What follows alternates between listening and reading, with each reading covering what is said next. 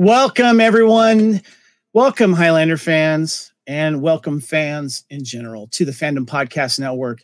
This is Blood of Kings, a Highlander podcast here on the Fandom Podcast Network. And on this show, we cover everything in the Highlander universe here. And uh, on this episode, we got a fun one here for you guys because what we're going to be doing is discussing our favorite Highlander movie and TV series flashbacks. I'm Kevin, one of your Blood of Kings co hosts. But first, I have to bring on my fellow Highlander aficionado, stuntman, actor extraordinaire, split extraordinaire. I must bring on my co host, Lee Fillingsness. What's up, buddy? Uh, not much. Just got done doing some splits over here. oh, boy, are my arms tired, but. uh, first of all, we've been away for a little bit while. We've both been busy. Welcome back to Blood of Kings. It's good to see you, my friend. Hey, it's good to see you too, buddy. It's been way too long. Yes, yes. Now, uh, we are talking, of course, about our favorite Highlander movie and TV series flashbacks. And uh, this has kind of been something we've been talking about for a while, and probably is one of the most, if not the most iconic, iconic thing about Highlander in general, right? Oh yeah, definitely. It's I think what gives it its very unique uh, flavor. You you can't just say, "Hey, I'm 400 years old," and then not see what it was like 400 years ago. So you have to have that uh, uh, kind of backward flow, and I think from really just that uh, second scene you get uh, of the original movie. It's like, oh, we're watching something different, and uh, you know, it's one of the reasons why we love the show. Um, and especially if you're a history buff, you love it as well because you love it when our heroes and villains uh, are in back in time, and you learn a little history too if you're not familiar with it too. So that's one of the endearing things about Highlander. But we got some stuff to catch up on before we get into the main topic here. So I don't know about you, but it's been a while since we've been in Joe's, bruh. Let's do oh, some Joe's. Yeah. Let's do it.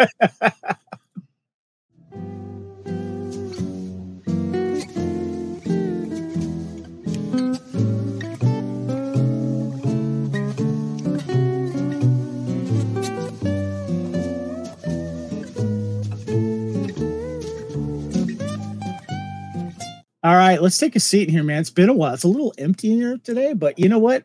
We got Joe's to ourselves. That's what's important. Yeah. yeah I gotta say, I missed the music. You know, like the the walk up music. You know, and then you know, like the little easy listening. You know, coming in. Uh, you know, it's. I, I feel like I'm home. So yeah, cool. yeah. No, I know what you mean. I, I've missed it too. I, I've forgotten how much I've I've missed the uh, the Blood of Kings music and just talking about Highlander in general. So yeah. Okay, so we are in Joe's. We need to do a little bit of catch up here. I did want to, of course, remind uh, the listeners if you're just listening to this podcast and if you haven't checked out us on YouTube, please check out the Fandom Podcast Network on YouTube because that's where Blood of Kings is going now. And plus, you're going to see a ton of slides that I've put together for this podcast for the flashbacks and we're going to pick some fan favorites through Blood of Kings. And of course, uh, Lee's going to be picking his favorites. I'm going to be picking mine.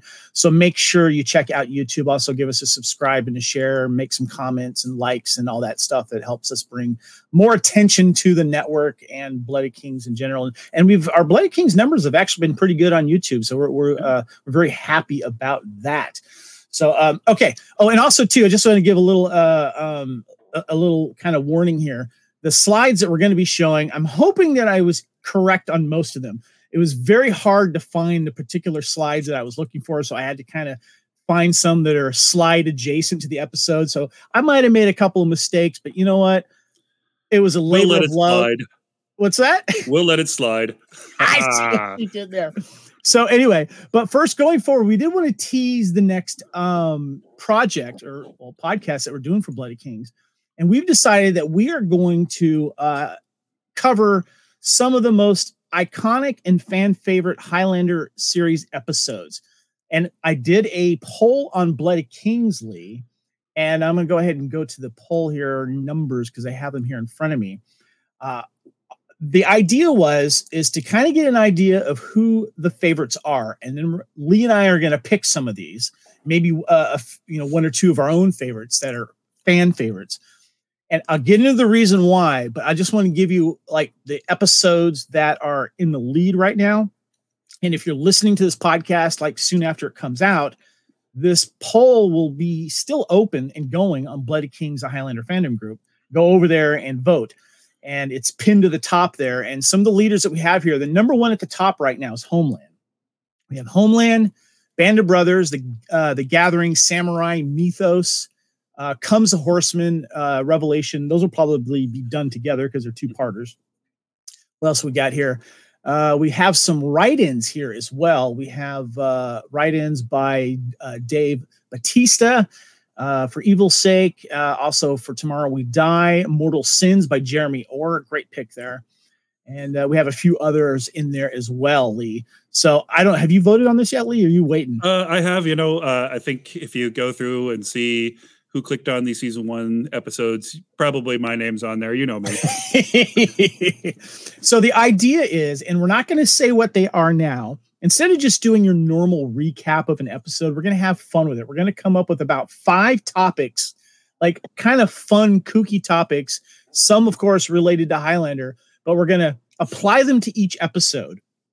Think of it this way kind of think of like, remember the MTV Movie Awards, how they had mm-hmm. kind of these kooky, fun uh, categories, kind of like that. But we're also, Lee and I are also going to figure out what which ones we're going to do, but we're also going to go to you guys at the Blood of Kings fandom uh, Facebook group and get ideas from you. What kind of fun topics do you want us to bring up like you know the best this this the most interesting that the funniest this or the worst that you know something like that that's related to highlander that we could maybe uh, apply to almost every episode so that's what we're going to do there all right so lee we got to catch up with you here now, yeah i'm just going to tease i did a little trip somewhere but we're not talking about me right now we're talking about you lee uh, what have you been up to um, a lot of films um, i did a really big um, kind of lightsaber project this summer.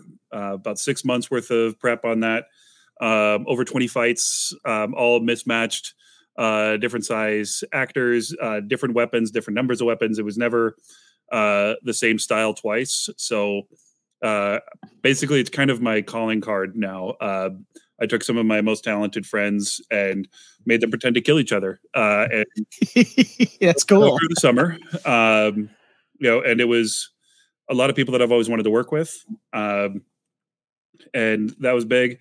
Um, worked on uh, several movies um, as an armorer, as a fight coordinator. Just did my first uh, film in Spanish. Wow. Uh, it's a, a, tribute to an old uh, Mexican comedy called Chapulín Colorado, which uh, anybody uh, of a certain age down in Mexico that was either their favorite or their dad's favorite. Um, and it was uh, just kind of fortuitous. I got to do that. Um, been running around training, uh, doing a lot of work as an armorer. I built up a huge prop armory over the last few years, and after the whole Alec Baldwin thing, I've been more and more in demand with that. Uh, oh, and I got to tell mine before you do yours because your stories is cooler than mine, but I'm still pretty proud. I'm in a comic book now. Dude, really? Yeah. Uh, What's it called, and how did that come about? Uh, it's called Mercenary Kingdom, and it was based on a uh, short films that some friends of mine did, and uh, somehow the artist decided to use me as the inspiration for a character who is romantic a lead? arsonist. Yeah. Oh, not a romantic. Same thing, really. Uh, say, but yeah, say, I just talked over over you. What what are you? I am a psychotic arsonist. Uh, nice. yeah, uh, and literally, uh, the it's a mercenary kingdom uh, city on fire. Oh, uh, wow. So I'm the reason the city's on fire. So it's like Devil's Night all night. yeah. So they took this face, made it worse with burn scars. and, That's fantastic. yeah. So it's pretty cool, but not quite as cool as something I see over your shoulder hanging there. What are you talking about? I don't know what you're talking about. Oh, oh yes, I do. Yeah. All right, for you uh, listening to this podcast, I'll kind of describe what I'm holding in my hand here. I'm holding a star, a recent Star Wars action figure, three and three quarter size, that was released uh, recently by Hasbro, and it's part of the uh, Jabba's Palace Denizen Guard series, basically. And it's um, um, it's a character called Velken Tezeri. He's famous for two reasons. One, he was the guy who lost his uh, blaster to Luke Skywalker when he used the Force to grab it with the Force and try to shoot Jabba before Jabba said, "No, you're going down to talk to the uh, Sarlacc." or excuse me, talk to the Rancor.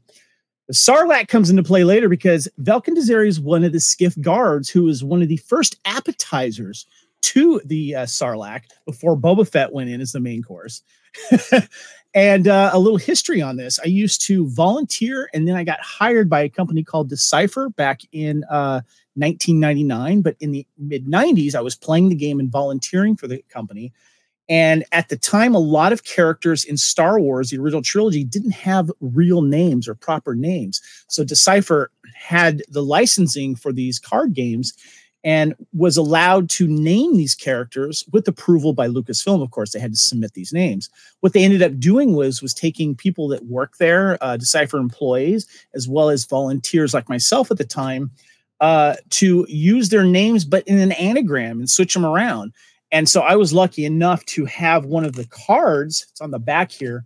Uh, one of the actual playing cards, Velken Tezeri, is my uh, first and last name as an anagram minus one I and so that was really cool that when that card came out, I had a card named after me. Well, there was never any action figure that was released of this character.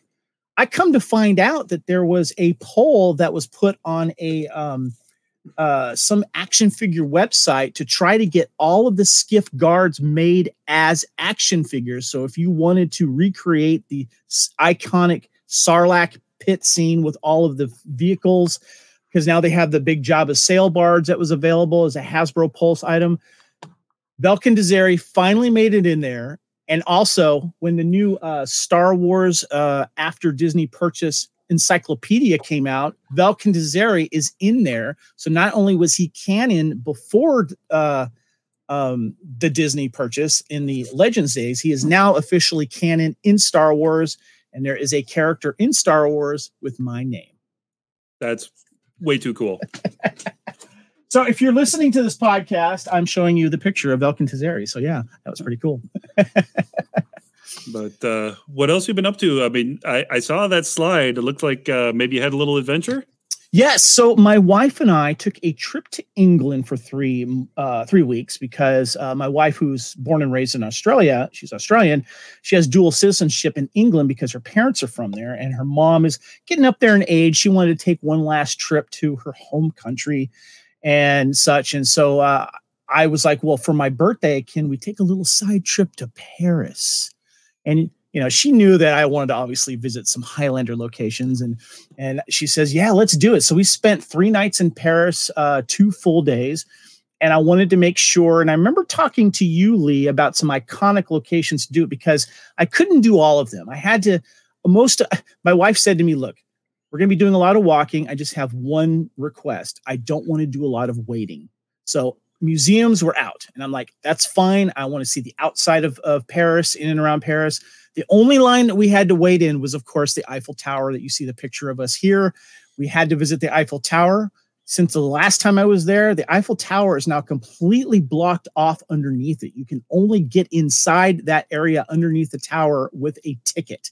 Uh, hmm. Uh, there's different tickets to, to get, and we got the one all the way up to the top, and that's what we decided to do. That was the only really line that we had to wait in because you you go up a little bit and you go to the, the first tier and you got to kind of wait in a queue after you look around to get up to the second key, tier, and you got to wait another queue to get up to the very top. But we did it. It was a lot of fun. As you can see, it was an excellent view.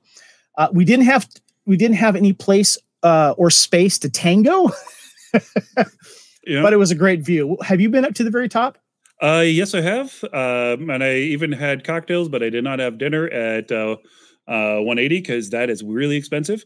Yes, but, it is. Um, I will say, uh, weird little side note: uh, the picture of you guys on the Eiffel Tower, uh, basically like two squares up from uh, Aaron's head, is where my apartment was. So like, no, the, no, really, yeah, that's where I lived uh, for about a year and a half. That's uh, funny. We probably walked right by it because we did end up going over there. So yeah, yeah.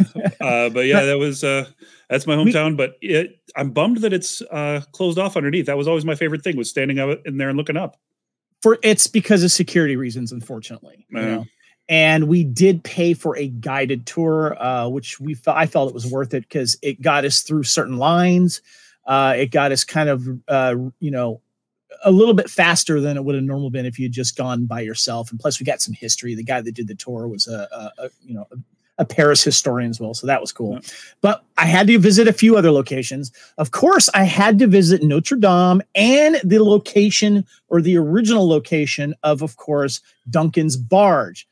Now, for those of you that don't remember, Notre Dame got damaged really badly several years ago, and they are still working on it. Duncan's barge is not there, but if you look at the pictures I've had, have here, there is some other barge. I was able to walk on there and just kind of walk off, and I don't know if it was like just there because it looks like maybe a sightseeing one or something like that.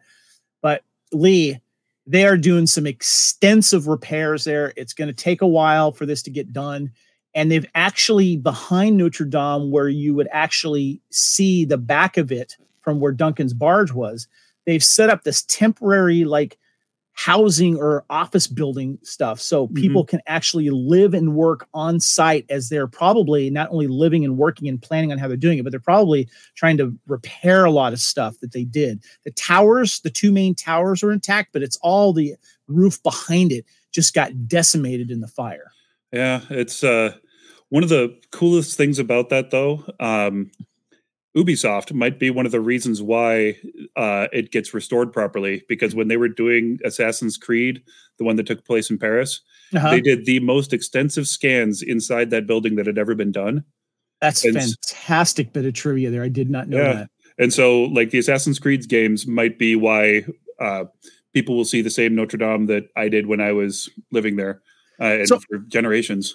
So as you can see from the pictures, Notre Dame from this location where Duncan's barge is, because it's basically right down where it is, you see the back of the the be- normally you would have seen the beautiful um was it the buttresses and all yep, that kind of stuff? flying buttress yeah that is that's what was damaged the most. So that's not the prettiest location to get a picture. You can still get a great picture from the front of notre dame with the towers uh there uh if you want a good picture because there's a great little bridge that goes right there. And then I had to get a picture with the famous tunnel that's just right, you know, a few hundred feet down from the barge where a lot of stuff happened, a lot of fighting happened. Mm-hmm.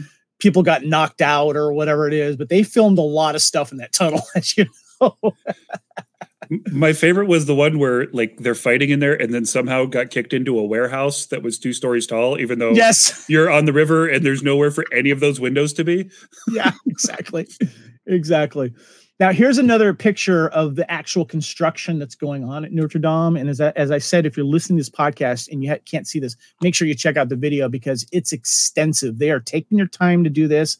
Obviously, picture wise, it's not a great moment to great time to go there right now. But like like I said, if you want still a good picture of Notre Dame, you go around to the front of it. You can definitely get a nice picture there um, because they're still working on the front, like area of it, right in the front door. But there's some strategic locations you get a nice picture. But as you can see from that picture, the uh, they have like two or three cranes constantly there, carefully rebuilding uh, the buttresses and stuff. So yeah.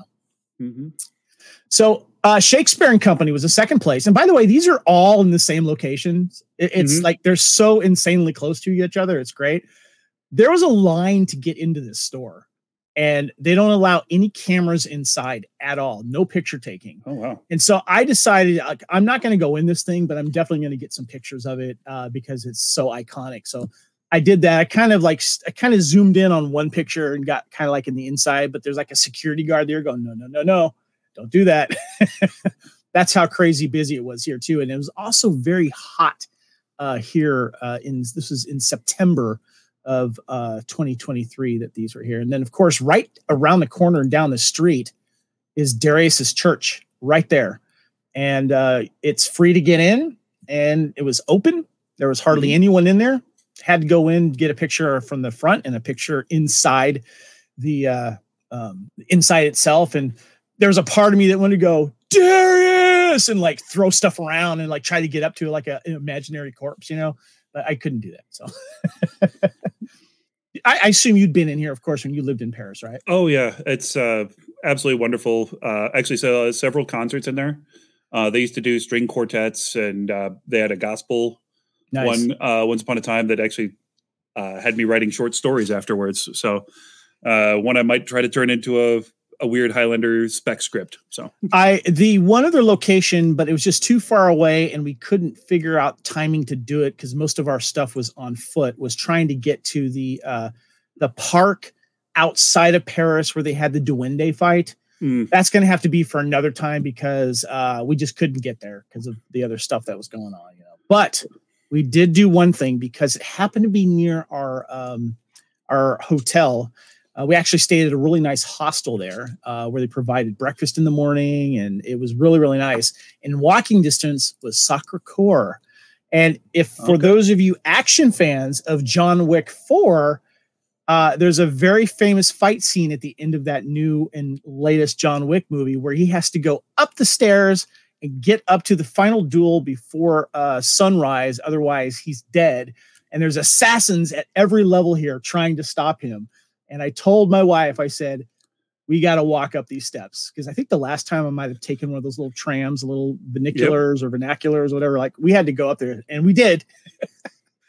and w- almost like almost every level, there were people like working out and doing stuff. People were teaching like you know exercise at each of these little flat because you know you go up and then you and then there's a flat area and then you go up. There's a flat area. It almost felt like there was assassins waiting to take us out on the way up. Oddly enough, uh, I almost got into a fight on these stairs my second day in Paris. Seriously? yeah. Uh, well, we were walking up, uh, and at that time, uh, it was like all the guys hawking stuff and like trying to sell stuff and get donations for whoever they were trying to scam you for. Um, this guy, like, it's a it's a common thing. Like, oh, I'm just going to make you a friendship bracelet, and they start wrapping this bracelet around, and then they like ask you for money, but it also marks you as somebody that's easy to deal with. And it's like the second or third step, and I'm like, no, I'm good. Uh, and he's like, quoi, je parle pas français. And I'm like, oh, je parle français, euh, je ne veux pas uh, quelque chose. And so he's uh, keeps on tying it, and I put the dude in a wrist lock and drop him to his knees, and then two of his friends walk up, and I'm like, nope. And so they walk away, and as we continued walking up the stairs, everyone stepped away from us. so yeah, we oh. we established dominance a little tip about that I learned from a friend of mine who um, gave me a walking tour with some of friends of mine because she's from there. Is that they work in tandem as pickpockets as well. So when someone wants to put something on your wrist and they say it's for free, politely decline and look over your shoulder because mm-hmm. uh, someone will try to pickpocket you uh, while they're doing it. It's it's an age old trick. So that's one thing you got to be careful about uh, traveling is pickpocketing and putting electronics in your bag and putting your backpack over your backpack because they will slit it open and stuff like that. You got to keep that stuff in front of you or keep it locked up somewhere. So just a just a, a safety tip as you travel overseas. oh yeah. All right, what do you say we get into a little immortal buzz here? And this is where we have the fans in the Bloody King group give their suggestions on their favorite Highlander flashbacks. I have it here somewhere. Hold on. I have uh, Mortal Buzz.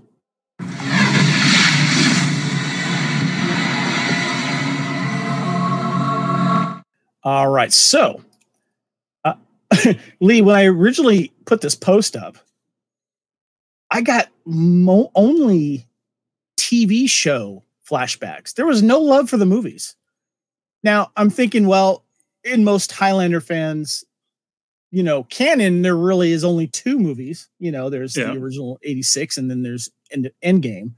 And obviously there's more flashbacks in the TV series that might be more memorable because there's so many.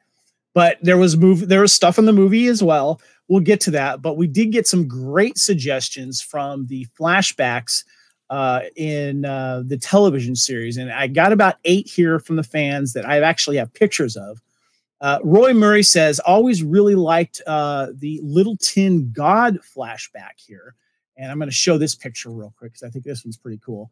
And I remember this specifically, the behind the scenes uh, that you watched on the DVD, especially with Steve K- Steve Geaghan uh, mm-hmm. and his group, the production designer. They did a really good job with these flashbacks, Lee.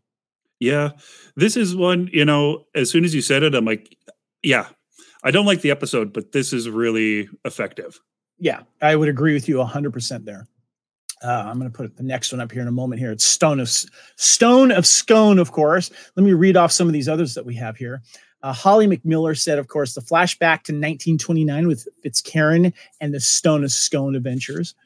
Uh, and uh, um, I did notice in the uh, the mentions of these fan notes that anything with Hugh Fitzcairn, basically, or anything with Amanda, they were mm-hmm. very, very, very popular. So, oh yeah.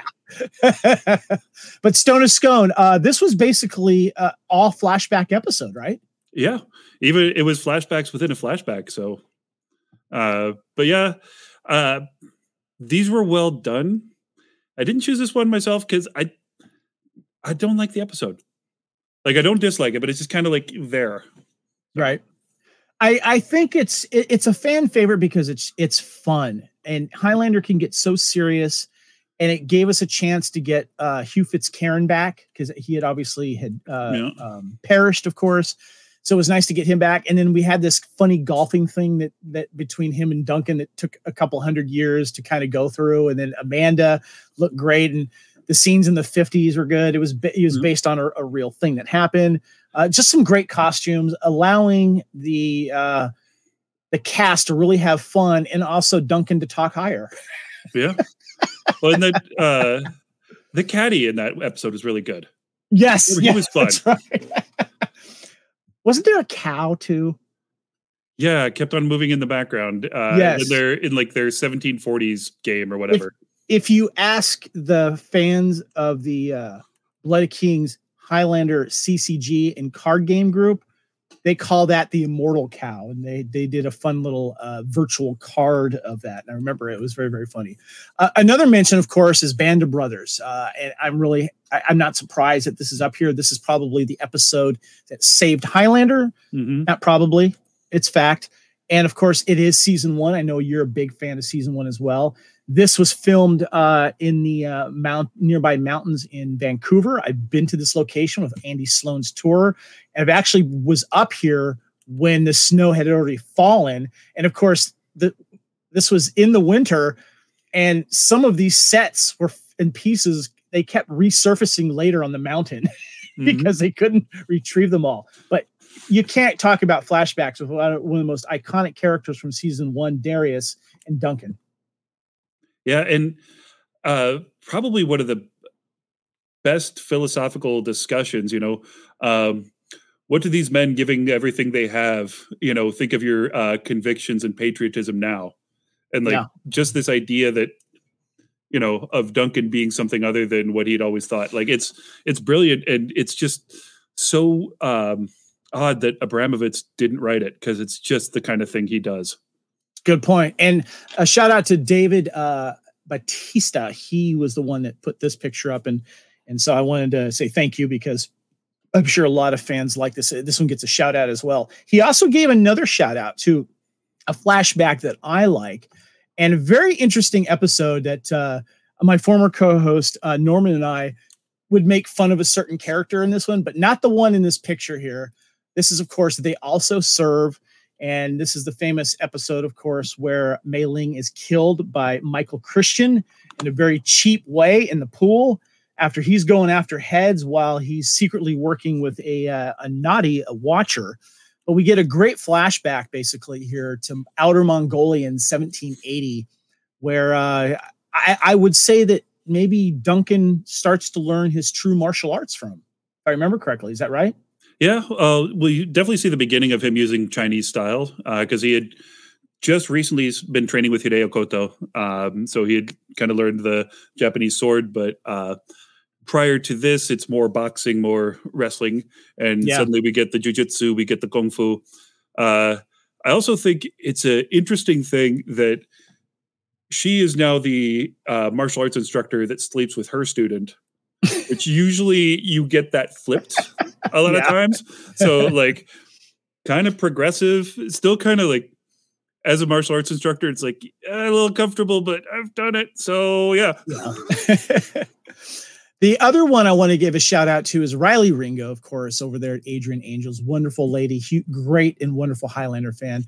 Uh, she made a suggestion. I thought this was a great suggestion, which was Obsession, because this actually had a pretty cool flashback mm. too. Uh, flashback to 1825, where David is asking Duncan to be his best man. They're on the way to meet a woman David is interested in, but he hasn't asked her to marry him yet.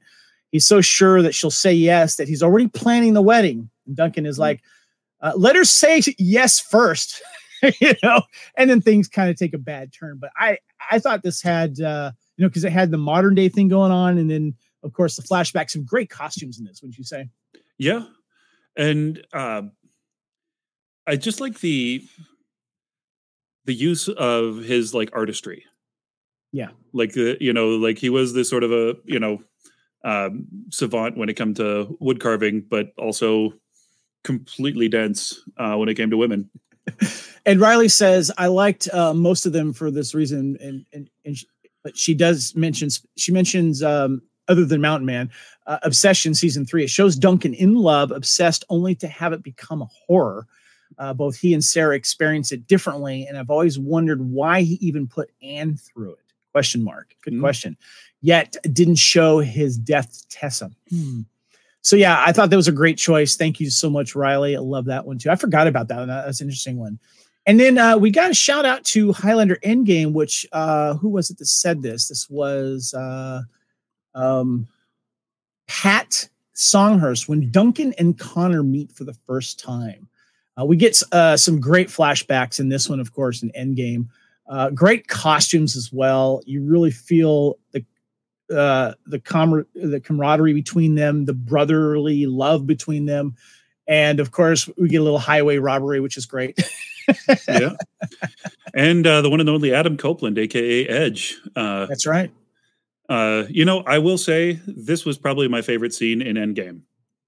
Uh, it was really well done, uh, especially like when you watch the uh, director's cut. Uh, yeah. Like this sword fight was really nicely put together. It just wasn't edited well for the theatrical. Agreed. And I agree with you as well. I think these flashbacks were my favorite scenes as well. Uh, we also got a shout out to Homeland from several people uh, for obvious reasons. Uh, I want to list here some. Uh, Corey Dallas, uh, what is this? Uh, Brian Hanley said Homeland because Duncan versus Kanwulf the Viking meant we finally got to see Duncan in Scotland. What's interesting about this, though, was that uh, Adrian was in Scotland, but the flashbacks uh, were actually all done in um, Vancouver, if I remember correctly. Yeah. But all the scenes in Scotland with him were current day and there's a scene right there of a castle that we see him uh, kind of i think on a horse going to or something like mm-hmm. that and this is famous castle Tioram in in um, scotland and it's also seen in highlander 3 as well have you been to this castle in scotland because i have that one I have not. So again, you keep on being cooler than me, man. You got to stop. It, it, I'm not trying to brag about it. I just want to say because where it's located, it's, it's actually like on a it's very interesting to get there because you can find directions to it but it's like a one car road. And so when you see another car coming from you, you got to kind of pull off into the bushes depending on where you are. But it's a a very beautiful location. You can't walk around there anymore. And when you look at these old pictures in the video if you look at current pictures now, you could see where some of the wall has fallen in because of erosion and mm-hmm. stuff like that, unfortunately. And so, but it's it's absolutely beautiful. But of course, Homeland's great. Laurie Holden, of course, playing Deborah Campbell. Uh, Laurie recently more famous, being on uh, several of the first seasons of um, Walking, Walking, Dead. Dead. I, I, got a chance to meet her uh, at a Walking Dead con- Walking Dead. Uh, a yeah, a Walking Dead convention in Atlanta, and I had her sign my Highlander card with her picture on it. So she was very sweet about that. It was nice. of course, one of the most iconic episodes of all time. This came up a lot. Was comes a horseman. Uh, Revelations, of course, back to back. We got some great, great uh, flashbacks here with, of course, Methos, Death himself, and uh, uh, was it Cassandra, right? Mm-hmm. Uh, wonderful flashbacks here, but I love the Western flashback we get too of Duncan being uh, a cowboy. Yep. And I love him double gunning with a Winchester in one hand and a pistol in the other. Like, okay, that's that's pulling it out and slapping it on the table, like letting you know who's, who's bigger. Like that was just too cool. Uh, a couple shout outs to the rest of the people. It says Vincent Stefanelli, one of my good friends, also in the hair metal uh, group that we have here on the Fandom Podcast Network, says the ones in Samurai and the ones in the beginning of the Horseman saga and the ones with Darius at Waterloo, just the top of my head. Uh, Jim Rimmer, uh, Rimmer says Duncan and Darius walking through the snow, of course. Stone of Scone. Um, Uh, Brian Murphy says anything with you, Fitzcairn. Yeah, we, we, got a great bunch of shout outs to that, which I think is great. Uh, Nick says, What about the 1920s outfit and his Russian outfit? And when he first got the sword in Japan, he kind of uh, names a bunch of favorite scenes without the episodes, but we can kind of pick that up there. Uh, Ali said something wicked, Revelation 6.8, Band of Brothers, and any episode with Fitz. I'm kind of seeing a pattern here, Lee. Fitz, yeah. Fitz, Fitz. yeah. Sounds like a good wardrobe. this is true. Uh, well, now it's time. We're going to get into our picks here. This is the Fandom Podcast Network, and this is Blood of Kings Highlander Podcast, episode 171, our favorite Highlander movie and TV series flashbacks. Lee's picks. Lee, you gave me five and an honorable mention. So let's get into them now. You got some good ones here, man. First one is, of course, Duende, season five, episode 14. Uh, why, of course, I don't have to ask why, but I have to because, you know, well, I want uh, specific reasons why you love uh, the flashback in Duende. Um, well, I mean, the sword fighting and the dancing, uh, two things that I have spent a lot of time in my life learning how to do, uh, was just beautifully not only choreographed but shot. Um, and the way that they did the set design, um, the way that they used locations that were very not Spanish to look like Spain, very believably, uh, was really something else. Um, you get a sense of this is probably the best drop in uh, bad guy that we've had in Highlander. Uh, with Ottavio Consone, uh, played by uh, our good friend Anthony DeLongis. Um, and it's just, it works on almost every possible level. Uh, there's just kind of the best, personally. You're right. There's this is obviously one of the most famous episodes of all time, one of the best sword fights of all time, uh, revenge uh, plots of all time, villains of all time. Um, this episode does not miss a beat, and uh, it's always brought up when it comes to the best episodes. And I'm sure we'll be revisiting this in the future. So good, good, good, good pick here. And I also have to say, like, it was the reason why I'm kind of on the podcast now because I won yeah. that uh, uh, fan thing, and yeah, we'll do your favorite episode, and I got on the radar, and Norm stepped in. I remember like, that. But, yeah, yeah, you're like you're like the best fan. It was great. All right, so your next pick is Eye of the Beholder, season one, episode twenty. Now, for those of you uh, that don't remember, Gabriel Piton, an immortal fashion designer, kills one of his models after she after she finds his stash of stolen artifacts in his apartment. Now, the girlfriend's roommate, who is an acquaintance of Richie's, is in danger of the same fate. Duncan, who's an old friend of Piton, must step in to prevent his friend from killing another innocent. And of course, we get some wonderful flashbacks here. Uh, tell me about the flashbacks that you like in this. Um, honestly, I, I love that they are at a brothel that has uh, dwarfs working at it uh, for whatever reason, and they get into a fight with soldiers. Uh, this is, um, I imagine, there's probably a very good reason that the soldiers were there, um, and I think like this puts Duncan in a morally ambiguous circumstance because this is not good, and like. I think this is the fun Duncan that I wish was kind of that they'd kept and layered over into uh, the later seasons because it's just so good. It is, and, and, and this fight was costumes great. were great. Yeah, uh, uh, the fight was good. You said? Oh yeah, uh, you know, I mean, a, a five on two uh, muskets versus swords, like that's the kind of thing. You know, I mean, that's a Bob Anderson, Pete Diamond doing their thing and really having fun with it. I, I this really, as an episode, hits all of my boxes. Uh, fights, visuals, uh, season one.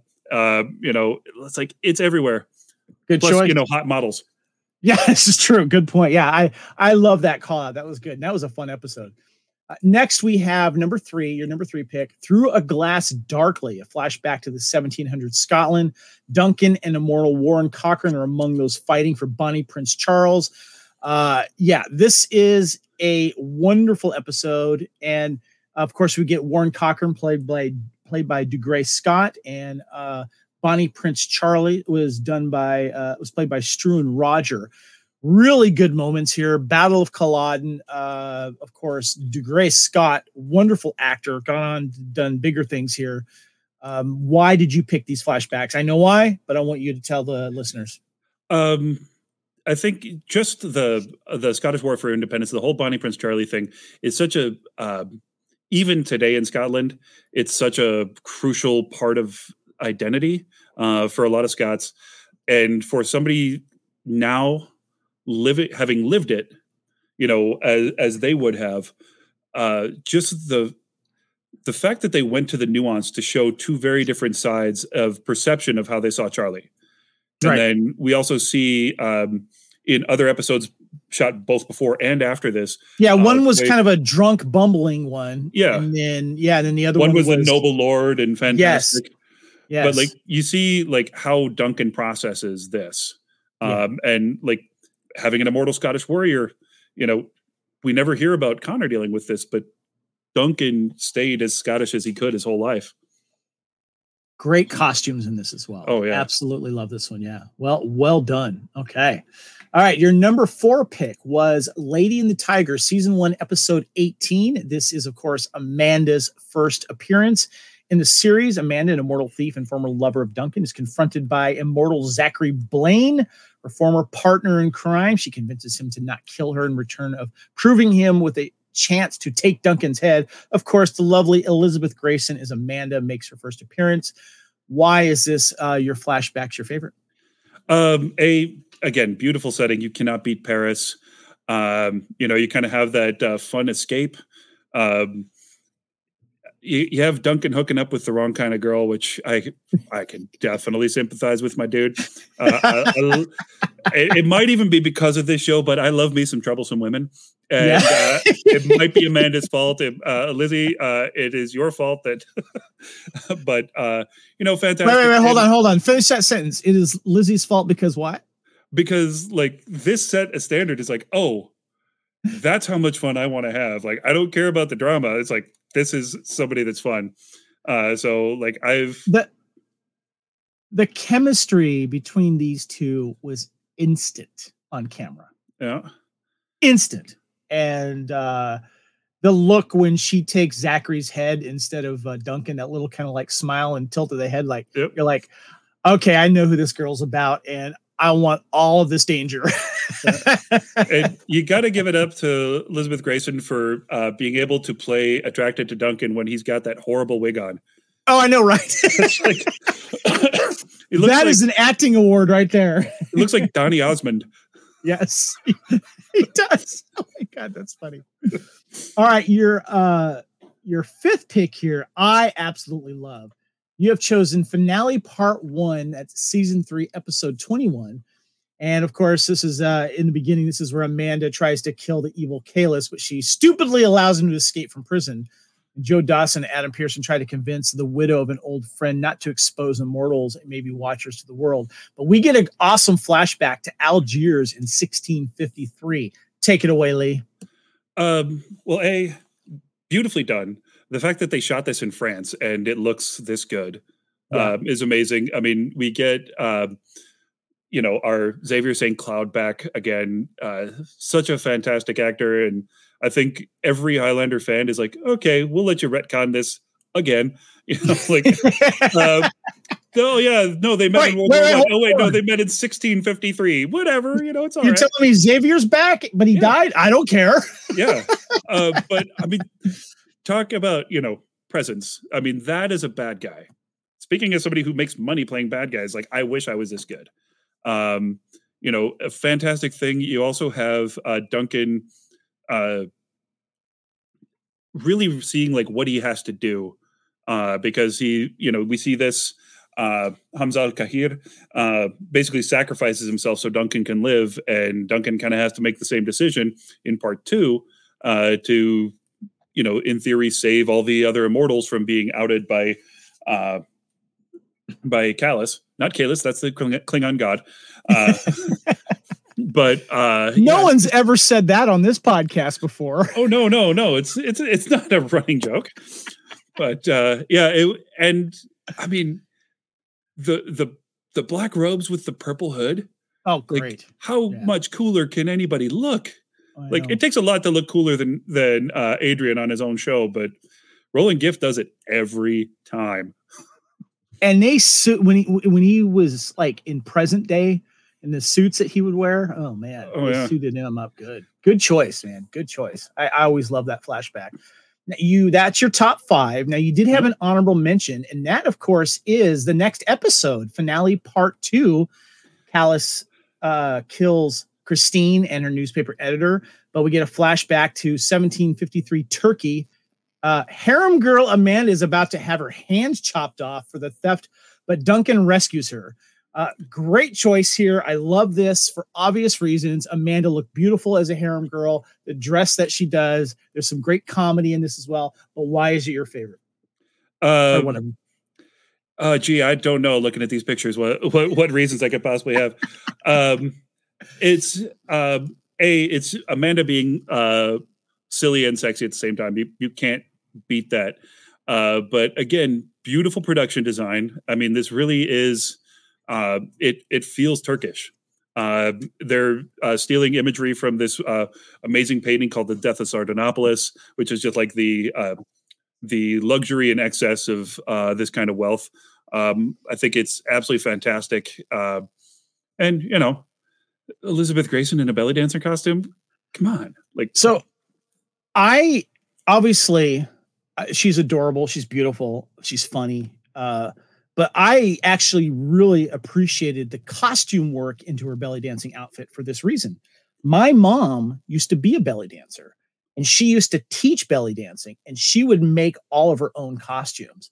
And I got to give it to the costume designer because they did a fantastic job with not just, of course, her you know her sexy outfit, but all the accoutrements that she has, the the veils and the robes and and everything else. Uh, they did an excellent job on her costume, and I was impressed with that. So well, I've got some friends that do it too, and it's uh, a lot more work than you'd think. Uh, so- All right, so the lead, great picks there. You had five and an honorable mention, and of course, uh, uh, this is of course our favorite Highlander movie and TV series and flashbacks. And now it is on to my picks. All right, so uh, Lee, you've been to Scotland, right? oh yes, sir. I've been to Scotland, and uh, one of the things that my wife and I enjoyed was a trip together in 2018 to Scotland, and we decided that we wanted to visit all of the 1986 Highlander locations that we could. And we did a darn good job here. Uh, here's a picture of me um, here in uh, Glen, uh, is it Glencoe area, and of Mhm. course the famous uh, Eilean Donan Castle.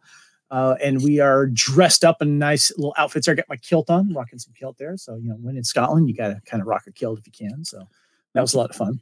But I wanted to give some love to the original 1986 movie because let's be honest, Lee, the original Highlander set the tone for everything that the series wanted to pay homage to and maybe even do better if they could, especially uh, when it comes to the mythology of Highlander and you know adding the Watchers and all this other cool stuff. But it is because of Highlander, and when we first see um, Connor with that wonderful transition going back into time where he and, and I just want to say my my number one pick, of course, is the original Highlander, but I, I have this in three parts. The original opening scene when they are getting ready to have the battle, the MacLeods against the Frasers, and you know they're all ready for for battle, and we find out there's this Kurgan guy who uh, makes a deal with the Frasers to I have to be the one that kills uh, Connor, and Connor doesn't last too long, obviously, but it is beautifully done. I just want to get your thoughts on this opening scene of Highlander because it is so so iconic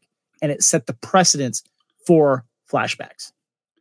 Um, yeah, I mean, you really can't beat it. Uh, it's one I kind of had a feeling you were going to go movies, so I kept mine to the shows because, uh, you know, I, I I love my season one stuff, but the uh,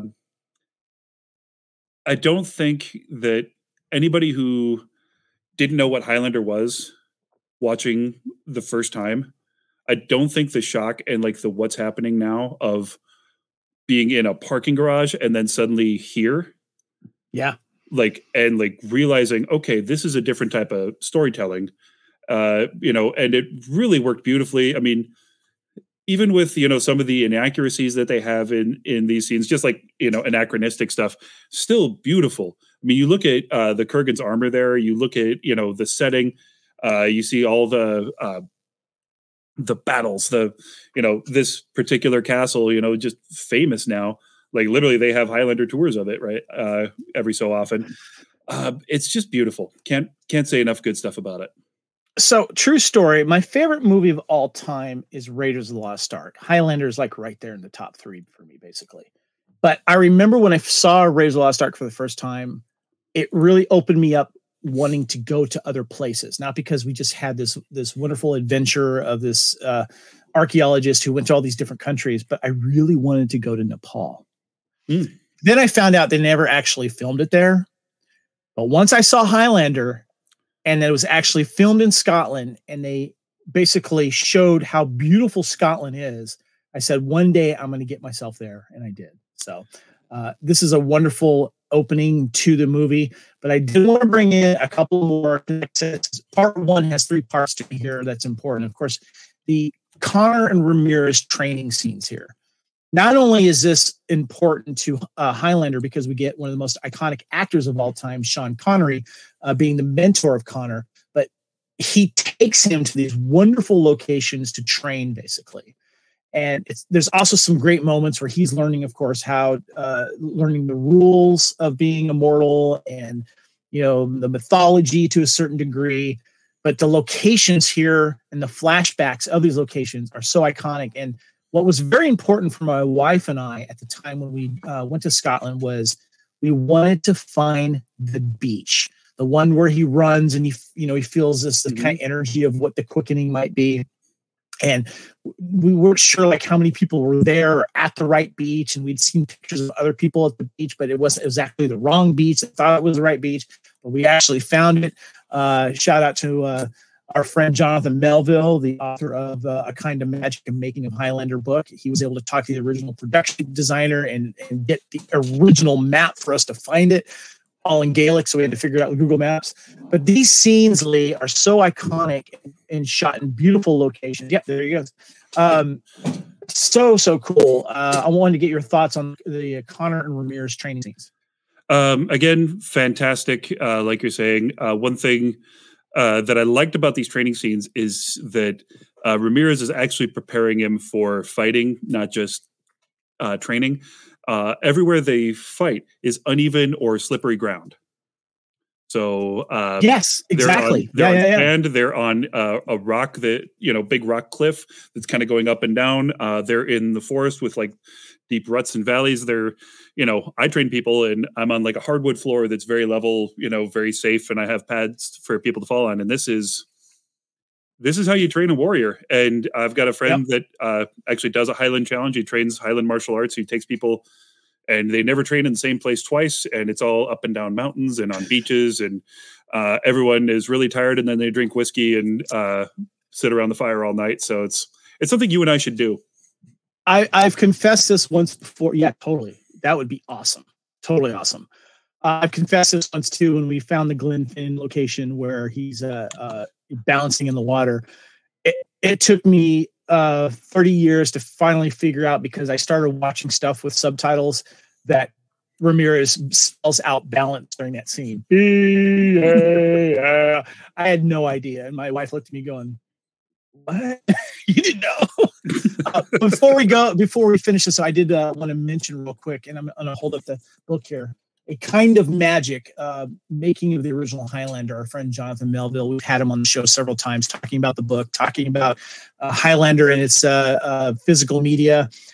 He has interviewed just about everyone for this book, and so make sure you check it out. It's still available on Amazon. You can find it, and also too, make sure you, if you haven't already. watch the new um, Highlander 4K physical media release because he actually does an audio commentary and because he did a book about the movie he's very knowledgeable so i highly recommend you check out the book and listen to that audio um, thing we interviewed him about that it was a really good interview so, yeah. some of my absolute favorite stories about highlander come out of that book i'm just like i was blown oh. away oh. by what i didn't know yep Yep, he gets in there. Now, part three of my first pick, of course, is Connor and Heather. I absolutely love these flashbacks Uh, the location that um, they film his homestead here is that first picture of me. If you go back a few slides, where I'm I'm in Glencoe area because they're all kind of right near each other. It's great. The battle scene is just a, you know a few hundred, like maybe another mile or two down there, and then there's uh, Connor and Heather's keep, and uh, there's still a base of that keep that's still there. Uh, you got to watch out for the midges though. Just keep moving, or else they'll bite you. Mm-hmm. uh, during certain parts of it, but I love these moments because not just because of the scenery um, and the costuming, but I love that this is this this these moments define Connor. He was hiding. He was away from the game, hiding with his wonderful, beautiful wife until she died, mm-hmm. and living, um, you know, living this immortal life and showing his love for his woman. And as she dies of old age, he stayed at her side. Uh, and I, th- these scenes are just beautiful. Yeah, you know, you can't beat it for it gives humanity to Connor, uh, yeah. who you know, for all other intents and purposes, is just the main character of the movie. He's not necessarily a good guy or a bad guy. He's just the one we're following. This allows him to be human. He's not just an action star at this point.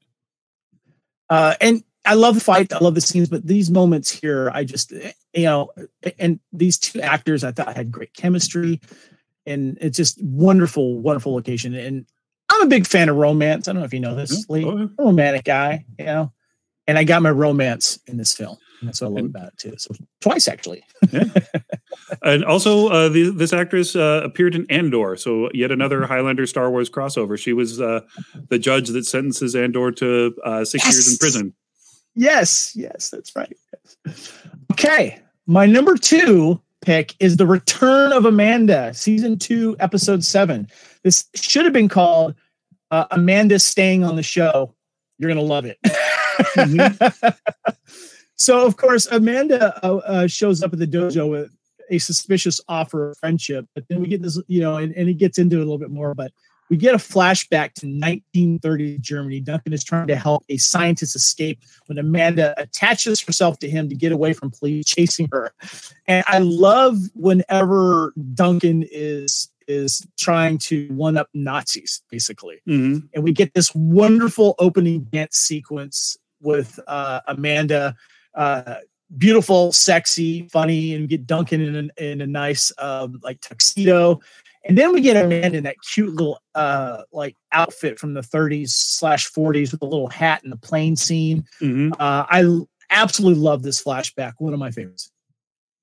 Yeah, uh, it does. Uh, I think a really good job of continuing the the legend of Amanda, how we see her. Um, obviously, staying troublesome. Uh, very, uh, just a great episode all around. One of my faves. But yeah, the production design, uh, you know, how they were able to get this shot in Vancouver, yeah, is just fantastic. Uh, you got to give it up to Geaghan again. So I had a little bit of a connection issue there, so that was on my side. I apologize. uh, well, my uh, day job is IT, and if stuff worked the way it was supposed to, I wouldn't get a paycheck. So I'm not going to complain too much.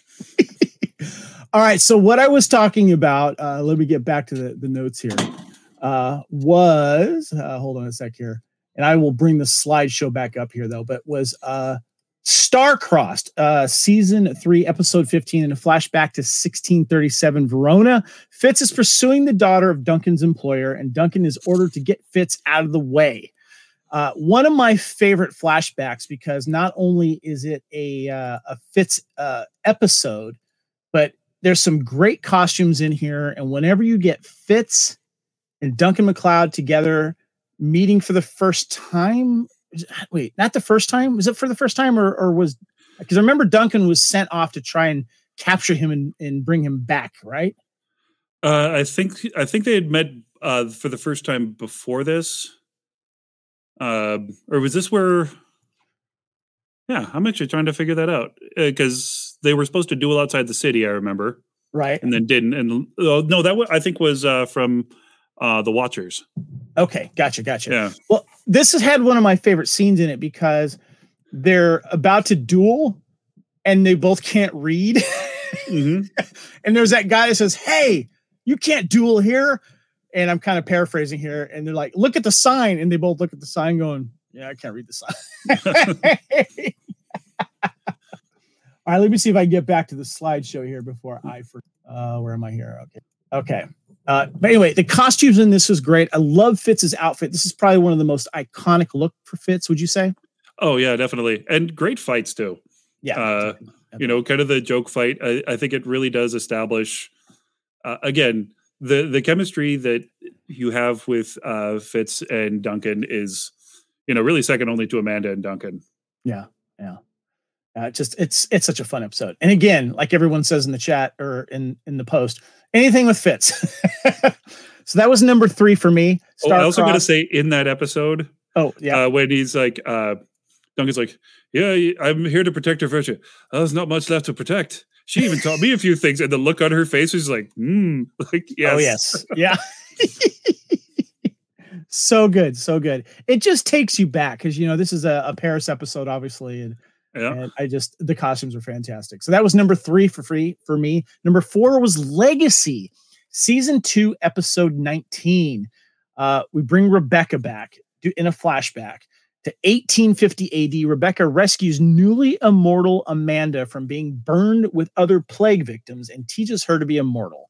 Uh, and flashback to 1635, eh, a few years later, naive Duncan encounters his first fighting immortal women, Rebecca and Amanda. I love this episode because I was a huge fan of Rebecca Horne. I hate the fact that they killed her off. We got her back in flashbacks.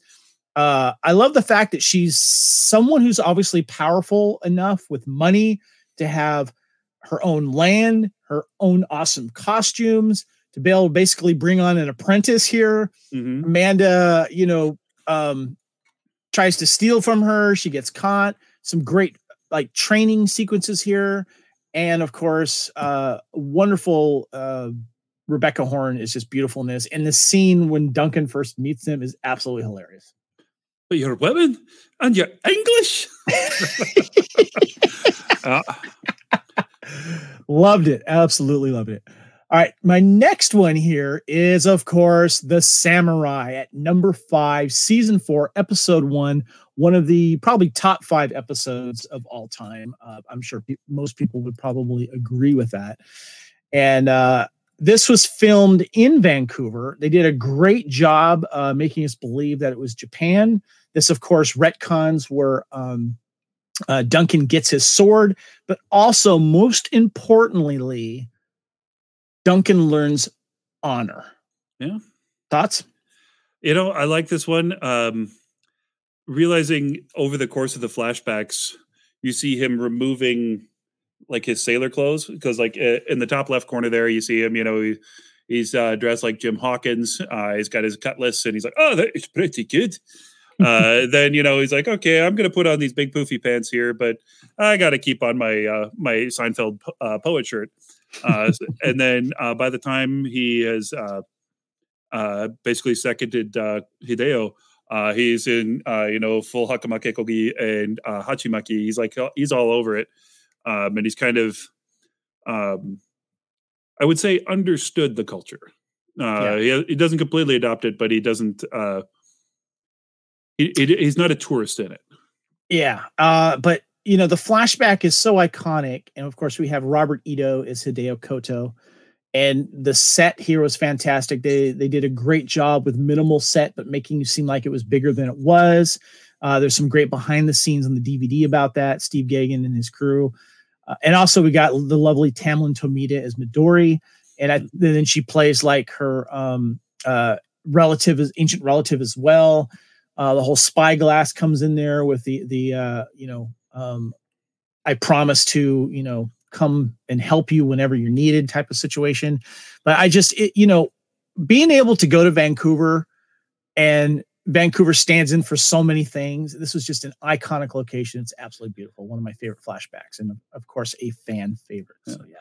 I will say the uh, using the telescope like they did, uh, it always reminded me of like the PBS after school specials. Like they'd pick something up and then look look at it, and then Yeah. suddenly like that was the transition. I'm like, oh come on guys, we can do better than that. yes, definitely.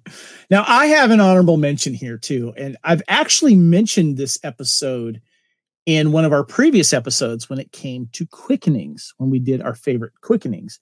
But this has a really cool flashback, and I am referring to my honorable mention of One Minute to Midnight, season four, episode 22. This was the two parter with the Watchers, and uh, Jakob is hunting the Watchers, an old gypsy friend of um, Duncan. I love the gypsy flashbacks here. Uh, the woman uh, who's Jakob's wife is absolutely gorgeous as well. So we get that flashback, and this is in 1847. Duncan's immortal gypsy friend Jakob Galati kills a mortal who rapes his immortal wife Irina, Irina, and he is promptly hanged by the gypsy hating townspeople. Of course, and then we get the to the modern day where Jacob sa- Jakob saves Duncan from the Watcher, tells him uh, Horton's renegade Watchers killed Irina. And now I want to talk about these pictures that I have here. So I have the 1847 flashback, and then I have the flashback to 1992 when we're probably like 1995 or 6 Mhm. so it's only like a year or two earlier but it counts as a flashback. Okay, where horton who of course has already been killed we think we get to see him with of course his hunters his evil watchers killing immortals. And this is an interesting scene because it's gut wrenching because Jakob is tied up and is forced to watch his immortal love, his wife, killed in front of him, and also receives her quickening. And I like this quickening for two reasons. First of all, there's this wonderful, it's done at night. So there's this wonderful figure eight fire thing that happens. Mhm. But watching your beloved wife get killed in front of you and then you have to take her quickening. yeah, Uh, that was a dark episode. Yeah. Yeah. Uh, I had to give this one a shout out because I did like the uh, the gypsy uh, flashback on there. Your thoughts on it? Um, you know, it definitely, uh, as far as emotional impact goes, it's right up there with Tessa getting shot. Um, Yeah. I, I think one one I would have liked is if they had somehow incorporated some of uh, the Roma from uh, uh, into the or the darkness uh, when uh, Duncan was with them and they said, "Oh, marry or bury many but marry none." If they had kind of worked that in a little bit, kind of how they kept on bringing back the same guy as his dad. Right. Right. Uh, but uh, one other thing that, just as a huge nerd, I had noticed about this this was the first episode they filmed right after they made the deal with uh, Windlass and Museum Replicas to do all of their props. And the really bright but stolid pattern that they're doing there is very indicative of their costumes that were available from the catalog back then. So ah. uh, you really start to see it. This is the first time, but in season four, you see how all the flashback uh, costumes really changed because suddenly, like it's it's a very specific thing that if you knew it back then, it's like easy to spot. So Oh, good call out. I like that. Yeah. Yeah. And by the way, the Horton flashback is 1992 Europe. so you got two flashbacks in one here, which I liked. And and uh, you know how I feel about Horton, man. He's my favorite villain in the entire Highlander TV series. I just love him. He's I just realized if this was '92, about the same time as, or just shortly before they did the thing with uh, Darius, like how long before? Yeah. Yeah. That's pretty close, right? Yeah, like, and you know they just about did that to Fitz. God, Horton's a would- dick, isn't he? Duncan would have taken uh, Fitz's uh, uh, quickening if he hadn't stopped the guillotine. I know, right? He's like, wait, who's gonna get my I love Fitz like there. He's like, wait a minute, I want someone to get my quickening. That's great. So all right, so that was my honorable mention. Let's go ahead and wrap things up here. All right, Lee. I want to get your final thoughts on uh, the uh, flashbacks that we've had here. Uh, was there any that you'd like to give an extra shout out to that maybe didn't come up? Something that you thought thought about on the way here? Um, I mean, there's just so many. I mean, there are like sequences that go across. You know, like when you did the um, uh, the Alexa trilogy or the uh, when you and Norm did that uh, a few years ago. It's like Yeah. those that are kind of connected. You know, kind yeah, of like I was ti- timeless and yeah, Yeah. yeah, yeah, Methuselah's gift, stuff like that. Yeah, you know uh, Yeah. Duncan's journey across America with uh, the Native Americans. You kind of see it with with Carl. Mm-hmm. You see it with Little Deer. You see it again with Kern. Uh, even you know, kind of as he moves forward into the Dark Quickening. Uh, the way that they started to layer this, uh, it's so hard to pick just one or two or five or six, um, as we both kind of started to discover. And um, you know, kind of knowing uh, that we're going to do the poll, it's like, okay, I'm going to choose a few that maybe wouldn't be at the top of the list. right. Uh, you know, like I always say, I love my first first season stuff, but uh, you know, makes me just want to go rewatch the series yet again. Yeah, Mortal Sins was one I was throwing out there. Also, um, Valkyrie was another one I was thinking Yeah. of. Uh, and another one too, I almost put it in here with pictures uh, that also got a shout out was uh, the Vampire.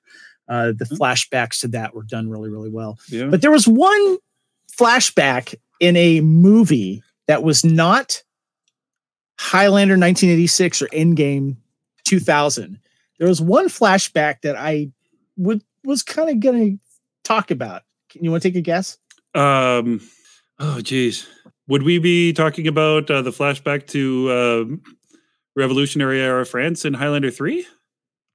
You're in the right movie, but no. Uh, the flashback with Nakano. Oh, okay. I don't know what it is. Maybe it's uh Mako, the actor.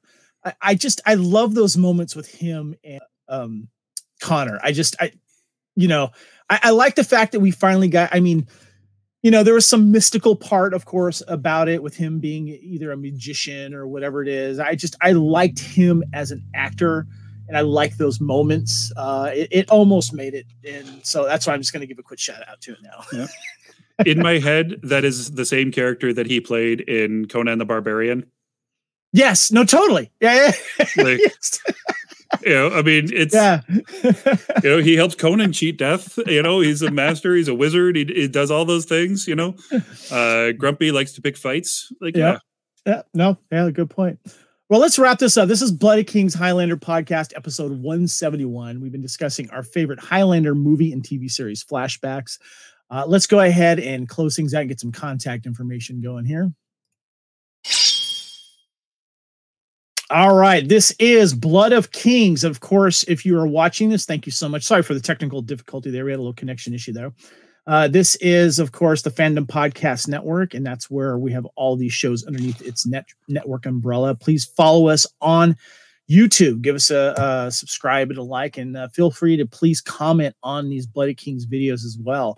Love to hear more uh, from you guys out there. Our master feed for all of our audio podcasts can be found at fpnet.podbean.com. And of course, you can find us on all of your uh, audio podcast providers Apple Podcast, iTunes, of course.